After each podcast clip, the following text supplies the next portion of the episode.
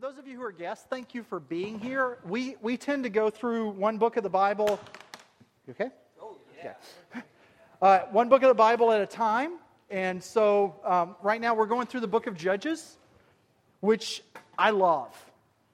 And I'll be honest and say I, I love most of the books of the Bible. It's just kind of, I would probably not make a very good preacher if I didn't like the Bible. There, there are a few that I like better than others. I try not to read the book of Job because bad things always seem to happen to me. That's a church joke. If you've ever read the book of Job, bad things happen to him the entire book. Um, but I do love the, the book of Judges, and the primary reason I love the book of Judges is because I was a youth minister for 20 years. So I worked with teenagers. And the book of Judges is every teenage boy's favorite book of the Bible because it is violent and it is disgusting, um, and it is just awesome. And tonight's story is no exception to that. So, uh, Will is going to operate the scripture behind me, and I'm going to read from my Bible because I prefer to read from my Bible rather than uh, reading that text. I, not that there's anything wrong with that. Uh, you'll find the scripture behind me. You'll see the scripture on the piece of paper in front of you, and then also there should be Bibles around you somewhere. If you don't have a Bible, please take one of those with you. Uh, could somebody tell me what the Tapestry Bible page number is? I think it's 740 something. 174? Yeah, that would make sense. So once I, am reversing the setting. 174. It should be page number 174. So Judges chapter 6. There we go. It says the following. When the Israelites cried to the Lord because of Midian, and and this is a, a, a, statement that if you read the book of Judges, you're going to see again and again and again. We're going to talk about a little bit more here in just a second. Um, but that's a very familiar statement in the book of Judges. Uh, people of God follow God, and then they kind of forget about God, and they cry, the people of God cry out to God when bad things happen. So unlike us. When the Israelites cried to the,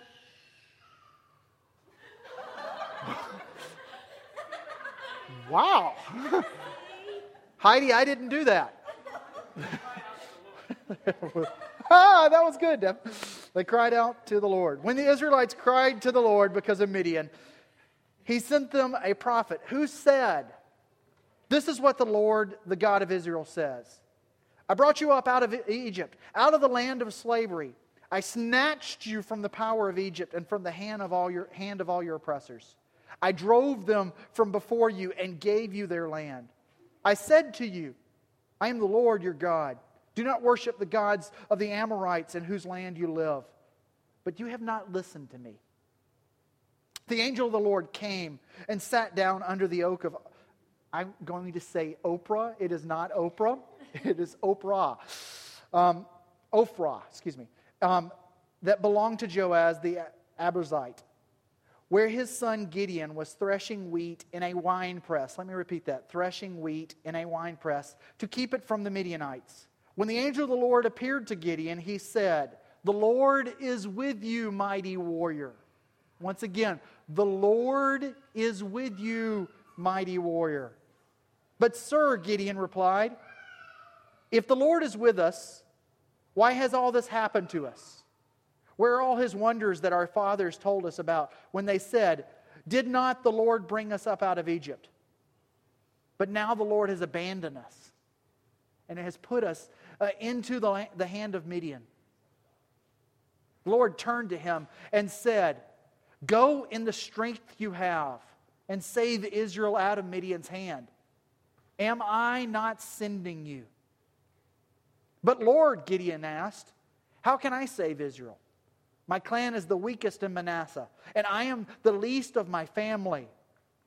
The Lord answered, I will be with you, and you will strike down all the Midian, uh, Midianites together.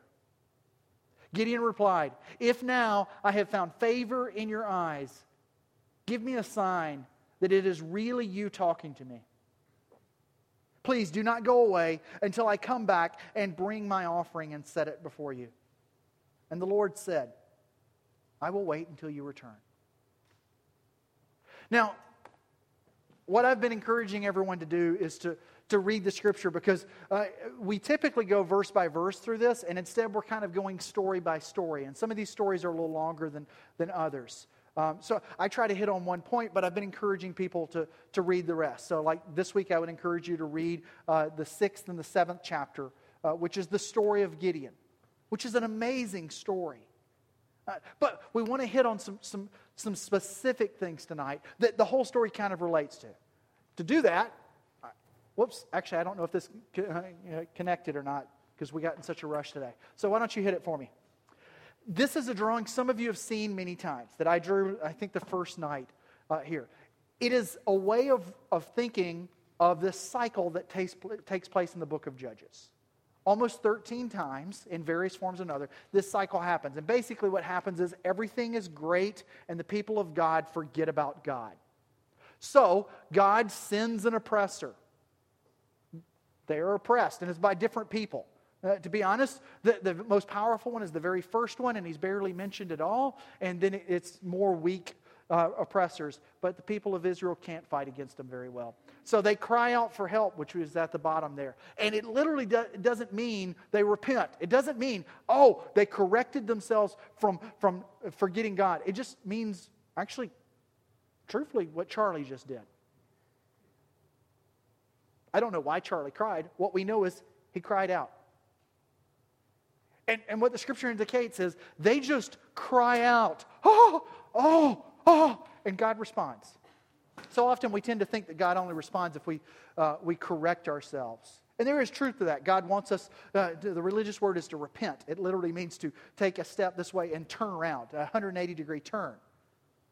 But God is a parent. And what parent, if you hear your child uh, cry out in pain, is just going to respond with, Well, I'm not going to, you know, turn that fire off until you, you confess.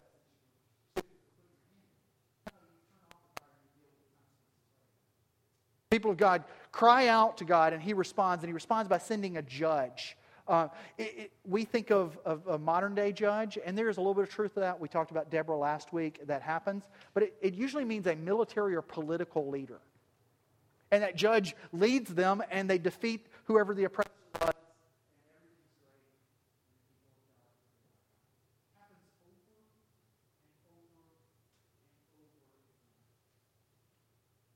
night it happens, and God, instead of initially sending a judge, he sends a prophet. Now, sometimes in, in modern uh, language, because of the fact we're not Hebrew, we, we tend to think of prophets in a way that is not biblical.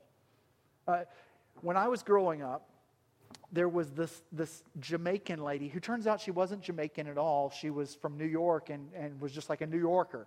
But apparently she could fake a good Jamaican accent. And I cannot remember her name now. Sister Cleo. There we go. Was it Miss Cleo? I thought it was sister. Okay, Miss Cleo. And Miss Cleo would, would speak to you and tell you what your future was. She was, was a prophet. The problem is, is that's not what prophecy means. We so often think of prophecy as forthtelling, as in this is going to happen in the future. But realistically, what prophecy usually means is foretelling. Think, thus saith the Lord. It's the King James version of saying it. What it means is God says, Hey, I told you to do this. And then every now and then, what will happen is, and if you don't correct it, this is what's going to happen in the future. But the future thing is not the important thing. God's saying, correct it. I don't want this to happen. Correct it. If you don't change the oil in your car, your engine is going to seize. Am I a prophet if your engine seizes? Yes, but the whole point is to get you to change the oil in your car. So the prophet comes. God sends a prophet, a messenger.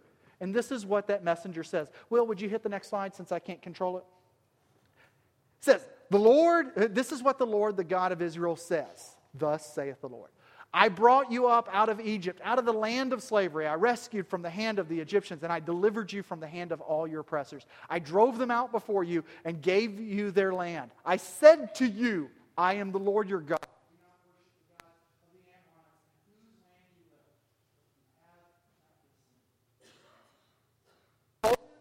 People of, of God cry out.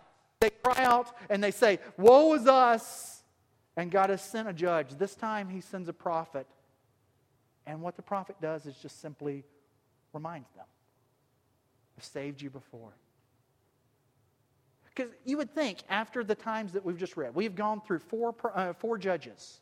We've gone through four judges really, really quick. But each time, the people of God forget Israel, and an oppressor happens, and they cry out to God and say, Help us. And what does God do? He helps. You would think after a while they would start crying out, saying, God, we know you will help us, rather than just forgetting God. So he sends a prophet to remind. That's one of the, the, truthfully, the biggest things that we need to do as a church. And so often I think we think this is what our faith is about. This is not what our faith is about. I love Sunday nights. I, I, I love what we do here as a group. I love the fact that I have to chase you in from outside and then I have to chase you away from the coffee. That, that is wonderful and thrilling. But to be honest, if we spent all week just singing songs and, and then, then doing sermons to one another, I mean, that might be fun, but that's not what Christianity is about. Jesus did not spend all his time in the synagogue. He did spend his time in the synagogue. We know that. But he did not spend all his time in the synagogue. Instead, he went out and he lived faith in his Father in his environment. See, the point of, of this is for us to remind each other who God is and who he wants us to be. And you don't just remind somebody just so they know it, you remind them so that they live it. Now, many of you know that, that, that I, I was born and raised in Alabama. If, you can't, if you're a guest and you can't tell that I have a southern accent, thank you. I, I, have a southern accent. There's certain words that I have very, a great deal of difficulty saying, and they come out every now and then. And a few people in the room mock me at that point and are like, well, we don't understand what you're saying, Robert. But it's okay because you have bad accents also. you just don't recognize them. Go down south and try to say the word milk, and you'll get laughed at. I say it right. I say milk. You guys say milk. I have no earthly idea where, where milk comes from, but milk comes from a cow. Yes, you do. Okay. so, see, we try to remind each other. And, and that's true in Scripture. Matter of fact, if you really think about it, most of what Scripture says is just repeating what has been said before it. It happens a lot.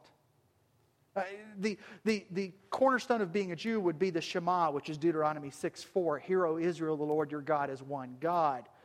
And it's repeated over and over and over and over and over. Because so often, even though we're told to hear, which is literally what Shema means in Hebrew. It just means hear. We don't hear. Think of how often during the day you listen to someone, but you never hear them. I'm, I'm a part time chaplain at the hospital. I've actually been at the hospital about seven hours today uh, on call, uh, some of which was very important. I was very thankful to be there one situation was not very important and I was a little frustrated. and, and the problem is, is when I got frustrated, I went from listening to just being there. I'm not saying that it's something I'm proud of. Even though uh, they called me for something that wasn't important, it was important to them and I didn't hear it. Think of how often you are just there and your ears are working, but your mind is not engaged in it. If we treat each other like that, how dare we treat God like that? Yes, ma'am. Well, I'm sort of in that spot right now because I keep thinking about this one Kurt, and I want to, I'm sorry to interrupt you. It's okay. I want to ask you a question. I drove them out before you and gave you their land. Yeah. Uh, they, they didn't just go to these lands, and these lands were just empty, and they were theirs. They had to fight people and kill people and do horrible things to them and take their land. They did. So I don't understand why he says this. I drove them out before you and gave you their land. I well, know he gave them the land. I understand that. But they didn't just go there and, and occupy it. No. They had to take it. They did take it. Now, some of that is we tend to think of, of uh, nations then being na- like nations now, the ancient Near East at that time was mainly nomadic tribes. So, not most of it was not like this is the people of Jan, and we've been here for generations. When somebody moved out, other people moved in. So, realistically, what was happening was the people of Israel went in, and they chased out people who had moved in after uh, the, uh, Abraham and his seed had left. They had been there before. They left uh, because of the fact that there was going to be a huge famine were made slaves in Egypt, and they were coming back to a land that had been promised to them, and they had been there before. Does that make a little more sense? They had been there before, you mean generations yes. And like in this case, the Midianites would not have just gone, "Oh, this land is taken or is no longer taken. I'll take that. I'll stay there for hundreds of years." No, they had just kind of moved in. Such as the Philistines, who were mentioned for the very first time uh, last time. Actually, during the uh, book of Judges, they became a people during the 400 years that the book of Judges was, was taking place. Uh, so this is not um, us coming in and taking over Native American land. This is uh, land that is just transferred nonstop, and somebody finally coming in and saying, This is us. So, to be completely honest, what the Israelites did would have been completely common for the ancient Near East in that region. Why, why didn't they, the people who were there, I mean, and there were lots and lots of different tribes, why didn't they leave when the Israelites came? Some of them did. But God also said, Kick them out of the land. I know, it's horrible. And I, I'll go ahead and tell you, the, my strongest, uh, the, pro, what I struggle with the most in the Old Testament is I, I don't understand that all the time. I understand why God did it. Why God told them to do it was what he said was, if you leave them here in your land, they're going to cause you to sin. And that became true. I don't know why it wasn't done another way. I, I would say because what God is most concerned about is his people following him. That's the biggest issue as far as God's concerned. Uh, he wanted Israel to be a group of people who followed him wholly, and then they would be, truthfully, he describes them with, with uh, the Egyptians as you will be like gods to them. And there were Egyptians who started following Yahweh because of that. Think of uh, Moses uses this thing where he lifts a stake, uh, a steak. Can you tell I'm hungry? a snake up, uh, and says, if you look at the snake, you'll be healed. And then Jesus is is uh, compared to that snake, and it says, you know, if I am lifted up, I will draw all men to me. Well, God needed to have a group of people who were really following Him first for people to then come and be a part of. But that still doesn't answer a lot of the violence in the Old Testament. And I, I don't have a perfect answer. I trust that God is good because I've seen that He's good. But I don't understand some of the violence that takes place in the Old Testament. can understand the cycle that you're talking about, where, you know, the people believe in God, and, you know, and then, you know, they start to kind of lose that faith, and, I mean, if you're fighting all the time and killing people and doing all these things through, that God says you have to do, I'd be losing my faith. Except for you are a 21st century person.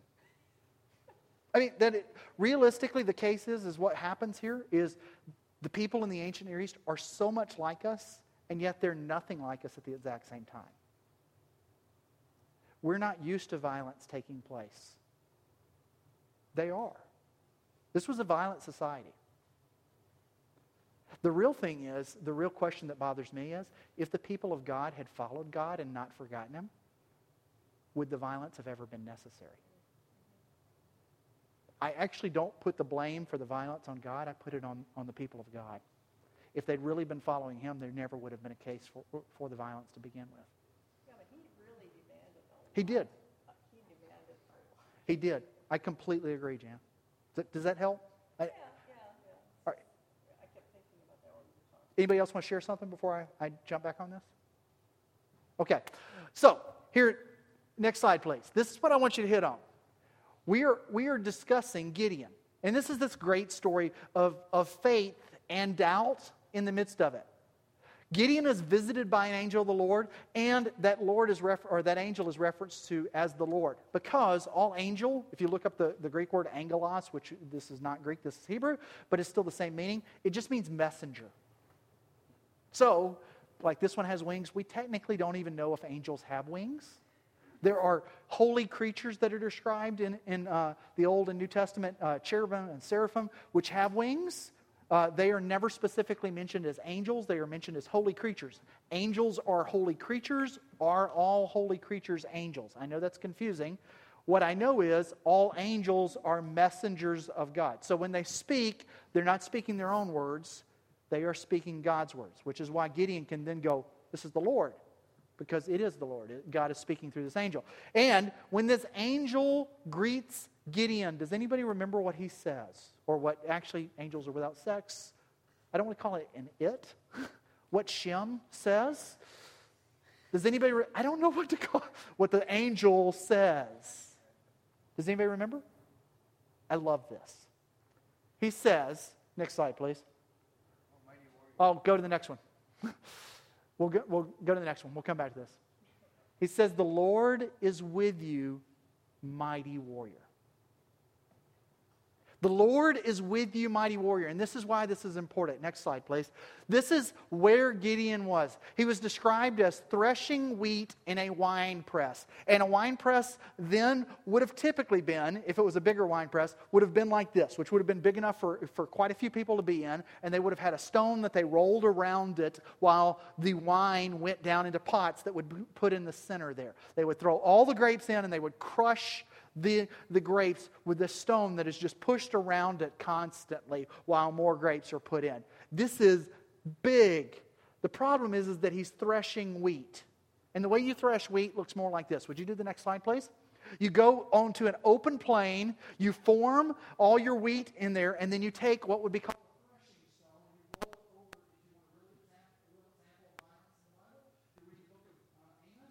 Uh, one of the nations, and I do not remember which nation it is, is described as threshing an entire city. And what they would have had was a threshing stone would have been a big, a big heavy stone that they had put uh, uh, spikes of iron into. And they would roll it over the wheat. Does anybody know why? Then that, the woman there has a winnowing stick. She would take it and she would throw it up in the air. Why would you do that? Yeah, you want the wind to blow it. You throw it up there, and the chaff blows over here because it's lighter than the seed, and the seed drops back, and you just keep on throwing it up. Just keep on throwing it up. And the wind is doing that, doing its job, and then you actually have the chaff over here, which is a wonderful fire source that they would use because, uh, you know, if you're on a farm, you use everything. Um, but they're throwing it up all the time. Can you show that wine press again? Can you go back a slide? All right, what I just described, how would that work in a wine press? So, what is what, what would we call Gideon? Yes. We would call him a coward. And it even says it in the scripture. You don't even need me to just point this out. It says he was threshing wheat in a wine press. Why? To keep it from Midianites. Because they were coming in and they were stealing the food. He was not some brave guy that you're just thinking, wow, Gideon is going to take care of business. He's conniving. He's the one saying, I, I'm just going to make sure. I know this doesn't work, but I just want to make sure there's food. I just want to make sure there's food. And the angel greets him. Doesn't just say, Don't worry, I'm going to take care of everything. Greets him. Think of how you greeted each other when you came in. I, I greeted some of you. Hi, my name's Robert. You know, you say you know, something nice at the beginning and such. The angel greeted him by saying, The Lord is with you, mighty warrior. You read the rest of the story of Gideon, and, and Gideon doubts that. Gideon says, The Lord's with us, all this stuff has happened, but God starts to use him. Could you go back to those two scriptures that I, I bounced us over? Uh, the first one is the very first thing God uses him to do. God basically says, Hey, I'm going to prove that I'm with you. Go do this. It's the wonderful way that God proves He's with us, is He says, Hey, you go do this, and that'll prove I'm with you because you don't have the strength to do it on your own. I'll give you the strength. And, and what he tells them to do is to go and destroy the altar and the Asherah pole. Uh, Canaanite religion on a whole was basically a fertility religion, which basically meant that there was a male deity and a female deity, and worship was basically convinced them to copulate, and that would cause uh, the, um, the crops to grow.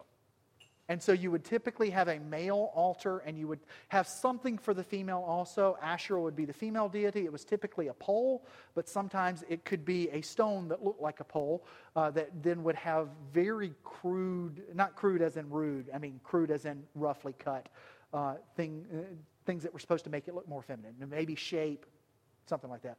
Uh, quite often it was not very uh, well done. But the, it would usually be like that, probably about that high. And the altar would be exactly what you'd think it'd be a place to sacrifice. And God says, Hey, I'm with you. Go destroy the altar and go pull down the pole. That's how God tells Gideon, I'm with you. He doesn't even kind of, you know, just doubt anything. He says, Go in the strength you have. He doesn't say, Hey, you're going to have lots of strength. He just says, Go in the strength you have. How much strength do you have right now? Some of us in the room right now are really, really tired. Some of us in the room, you, you just had a very refreshing day. Maybe you got three naps today. Some of us, you're just worn out. Sundays for me are, are, are, a bit of a busy day, but today has been a more busy day than normal. I was at the hospital this morning at about 7:45, and every time I thought I could leave, I uh, ended up coming back. In uh, emotional nature, draw it drains me. To be honest, I love being a part of uh, of being there with God when people are in pain and being a reminder, but at the same time, it drains me. Today, I'm tired. Usually, when I'm here with you, I'm just energized. And I know right now I'm exerting a lot of energy. It's because I'm tired.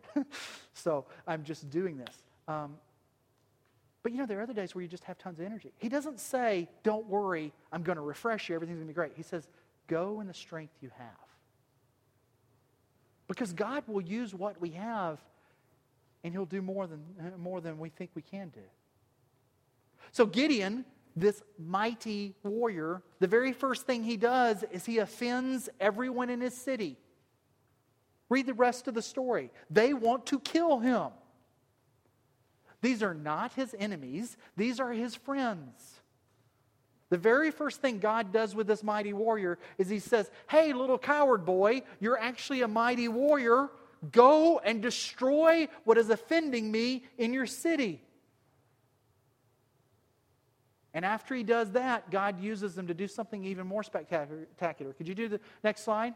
If you read this, God takes a, a mass of people and whittles them down to 300, and then he defeats all of the Midianites without them ever doing anything. This wonderful story where, where uh, basically God says, All right, take a, a torch and a pot and a horn and surround the Midianites and break the pot so they see the torch and blow the horns and shout, and uh, they will defeat each other. And the Midianites destroy each other because of this mighty warrior. See, so often, could you go back to the last, uh, to, not back, forward to the last mighty warrior? We forget that it's not what we think about ourselves that's most important, it's what he thinks about us. So often, we think, I need to become a mighty warrior. But the way you become a mighty warrior is by God declaring you to be a mighty warrior, and then you live it out. Gideon didn't become a mighty warrior by training and, and, and uh, perfecting everything. He became a mighty warrior because he said, Well, God believes in me, I'll do it. And if you really look at the story of what he did, it was stupid. He went and he destroyed the altar of his city offending all of the people that he should have been gathering to support him. And it worked. He, he gathers a huge army and then he listens when God says, Yeah, I don't want that many people. I want far less than that. He became a mighty warrior because God said he was a mighty warrior, and then Gideon was just dumb enough to actually believe that God was good enough to do what he said. I mean, if we use our common sense, we know that's not the way the world works. But God is not about common sense. The, he did. And that's what I love. See, so often, I, I think we think doubt and faith are, are the opposite. But I actually think doubt, quite often, is very much a part of faith. He didn't ask God to prove himself by saying, Yeah, I'm not going to go do that. What he said was, If this is true, would you do this? There is doubt that's like, No, I can't do that, God. No, that could never happen. There's also doubt of, I want to believe. Help me to believe. There's this wonderful story in the New Testament where, where Jesus is met by a man who wants him to heal his daughter. And Jesus responds with, To him who believes all things are possible. Do you believe? And the man's response is, I believe. Help me with my unbelief. See, God using you, God using me, is not about how great our faith is. It's about how true He is to His promises. So I, I want to introduce you to a term. Can you do the, um, the, the dog picture, please? Now, take a second look at the photo. You should see something in the center. Now, this is attributed to Alcoholics Anonymous. That's where I actually heard it first. Uh, I've done some reading, and they don't say it came from them, they just use it. And it's called fake it till you make it, which can have a negative concept to it because we're like, I don't want to be fake. I don't want to be fake. But there is truth to this when it's done right. The, the Alcoholics Anonymous, the way they use it, the alcohol, Alcoholics Anonymous, not the Alcoholics Anonymous, the way they use it is it, when you don't feel like you're, you're, you know, you can just be sober on your own, you, you stay sober, you fake it till you make it. I use it as a runner. Okay, I'm not a very fast runner. I'm a very slow runner. I have been passed by people who should not be able to pass me. The very first marathon I, I ever ran, I passed one individual, and he, he passed me back, and he, he, literally looked at, my, uh, looked at me, and he said, You didn't think I was going to let that stand, did you? it was just awful. It was a terrible experience. Devin's laughing. I mean, you guys, you don't know how, how humiliating it is for me. But see, the thing is, is this I'm not a fast runner, but I train like I am because I want to be. The, saying, fake it till you make it. If you're a Batman fan, next slide. It, actually, the new Batman uses it all the time. It says it's not who I am underneath, but what I do that defines me. The, the, Jesus statement, this is not actually Jesus, this is a theologian who says it, but would you do this? It is, uh, it is not who I say I am, but who he says that defines me. See, the thing is that so often we want to be good enough for him, but we fail to realize that he's declaring who we are, and we just need to live out who he says we are. 1 Peter 2 9, would you hit that? Says this says, But you are a chosen people, a royal priesthood, a holy nation, God's special possession, that you may declare the praises of him who called you out of darkness into his wonderful light. So often, you know, if I was just a better Christian, I, I could share my faith with somebody. Every now and then I'll hear people say, you know, I, am just, I'm so amazed by, by so and so who serves so much, or by, by this other person who just gives so much. I just wish I could be like that. Do you know how you become like that? You fake it till you make it. The thing is, though, the only thing we're faking is that we actually believe what God said about us. God says that you are a chosen person. And I don't know about you, but there are times where I don't feel chosen and special. God says that we are a royal priesthood. A royal priesthood. What is a priest? What is the purpose of a priest? Let me change that. Because some of you are Catholic and you're like, hey, it's the person with the white spot on his collar and, and you know, he, he walks around and you just know he's a priest because of the white spot. No. What is the purpose of a priest? Yeah, a priest literally is, and this is not just, just Catholicism, this is priest for, for all religions. Priest stands between you and God. Scripture says that we, we don't need a mediator. A priest and a mediator would be the same. We don't need another mediator anymore because Jesus is our mediator now. Literally, Jesus stands before the Father for us, so our mediator is God now. But God calls us not just a select group. He calls us a royal priesthood. In other words, there are people that you stand in between them and God because they have no other connection with God right now. That there are people you see in your life that have no way, no other way of knowing God at this point except for you. And I don't know about you, but there are times where I don't feel qualified to do that. And that may sound weird to you since I'm a pastor. But guys, I still struggle with the same stupid stuff you struggle with. You want to you want to talk about feeling unqualified? Uh, many of you know that I am I am finishing. I have finished my dissertation, but it is uh, being edited by. Actually, that's not true. It has been edited by my faculty mentor, and I'm putting in the corrections, and then I'll send it to a board, and hopefully, eventually, I will be. You'll have to call me Doctor Shepherd Bob instead of just Shepherd Bob. Um, but to give you an idea of what I struggle with, I didn't make it past the first, uh, first page, my title page, without a correction. My title page has the name of the church in it. I misspelled the name of the church. Our church. The church that I started, I misspelled. Tapestry? T A P E S T R Y. I left out the R.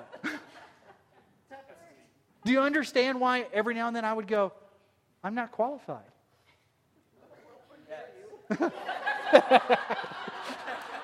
Those were not the answers I was looking for.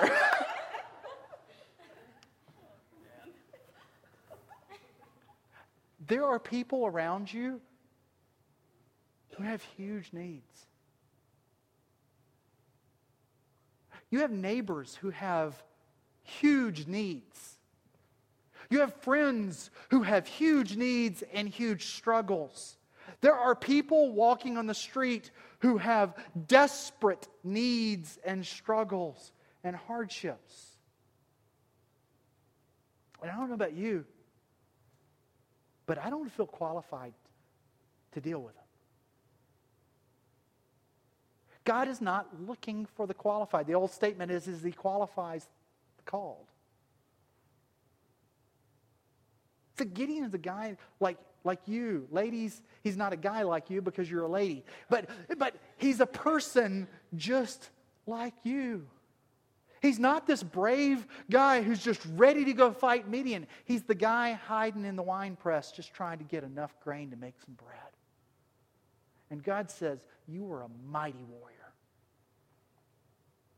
Go in the strength you have, go in the resources you have, and I'll take care of the rest. Now, for some of us in the room, we, we understand that struggle. And we're like, I need God to, to do more than I think is possible. And for some of us in the room, every now and then it becomes real easy to think, you know what, I'm, I'm more mature than I used to be. And the danger there is we can start doing things only in our strength and not expecting God to do more. For those of us in the room who've been following Christ for some time, He should be calling us to challenges that scare us. Not just when you're, you're 16, not just when you're 24, but when you're, when you're 40 and you're 60 and you're 80. Not because God wants to scare us, but because God wants to do more through you than you ever thought was possible. I, I say this a lot. But the people we call heroes and we call saints in here, they weren't special. They were ordinary. They just said yes.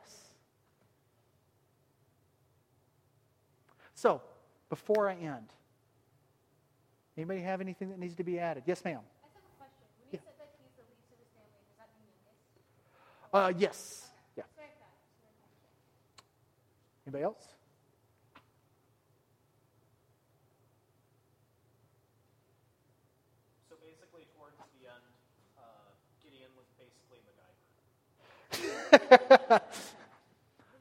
I don't know if he was able to use duct tape in ways that I never thought of, but MacGyver, I like that. yeah, and paper clips. I don't know that he was able to come up with lots of different things. Anybody else? Okay, then I'm just going to end with this. Because there are lots of things in our, our area that we can make a difference on. And I believe God wants us to be a part of that. See, again, Gideon, Gideon proclaimed a faith in uh, God. He didn't know him as Christ at that point, but, but I think this still speaks to Christ because Christ took the ordinary and did extraordinary things through them. Uh, he, he, he claimed people that others had rejected, and he used them to do magnificent things. Just look at his disciples. So, one thing I can guarantee you about all of his disciples is they've been considered unworthy by another rabbi. They were all rejects from another rabbi, and he looks at them and says, Oh, I can use you. And he does amazing things through them. Most of them were uh, considered unworthy by each other, too. Yes. Well, especially, hey, Matthew the tax collector would have probably been hated by everybody in the room. Versus, especially versus Simon the Zealot. Yeah. God takes those that everyone else thinks can't be used, and he does amazing things for them.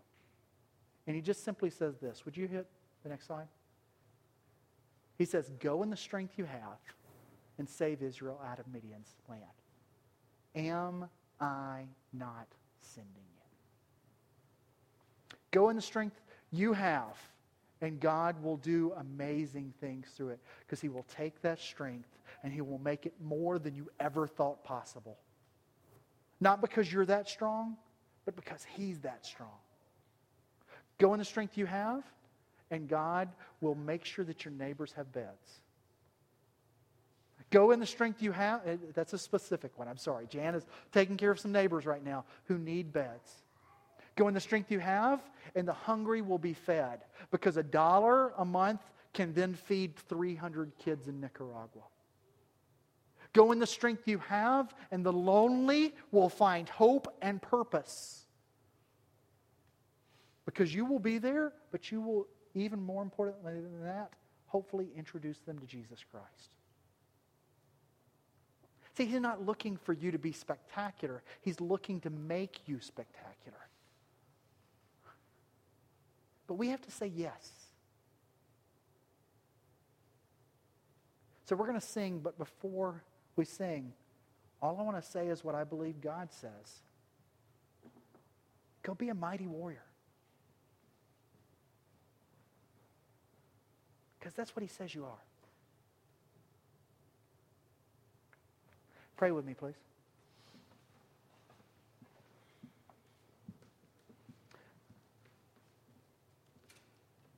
Father, help us to believe you on what you say about us. That we are loved, that we are forgiven, that we are strong, that we are holy. When we begin to forget that, send a prophet to us to speak those words to us again and remind us. And then uh, help us to live out what you have said about us. Help us, help us to live out that forgiveness, that love, that strength. Help us to be mighty warriors. I pray this in your Son's name because he has chosen us. Amen. Let's please sing.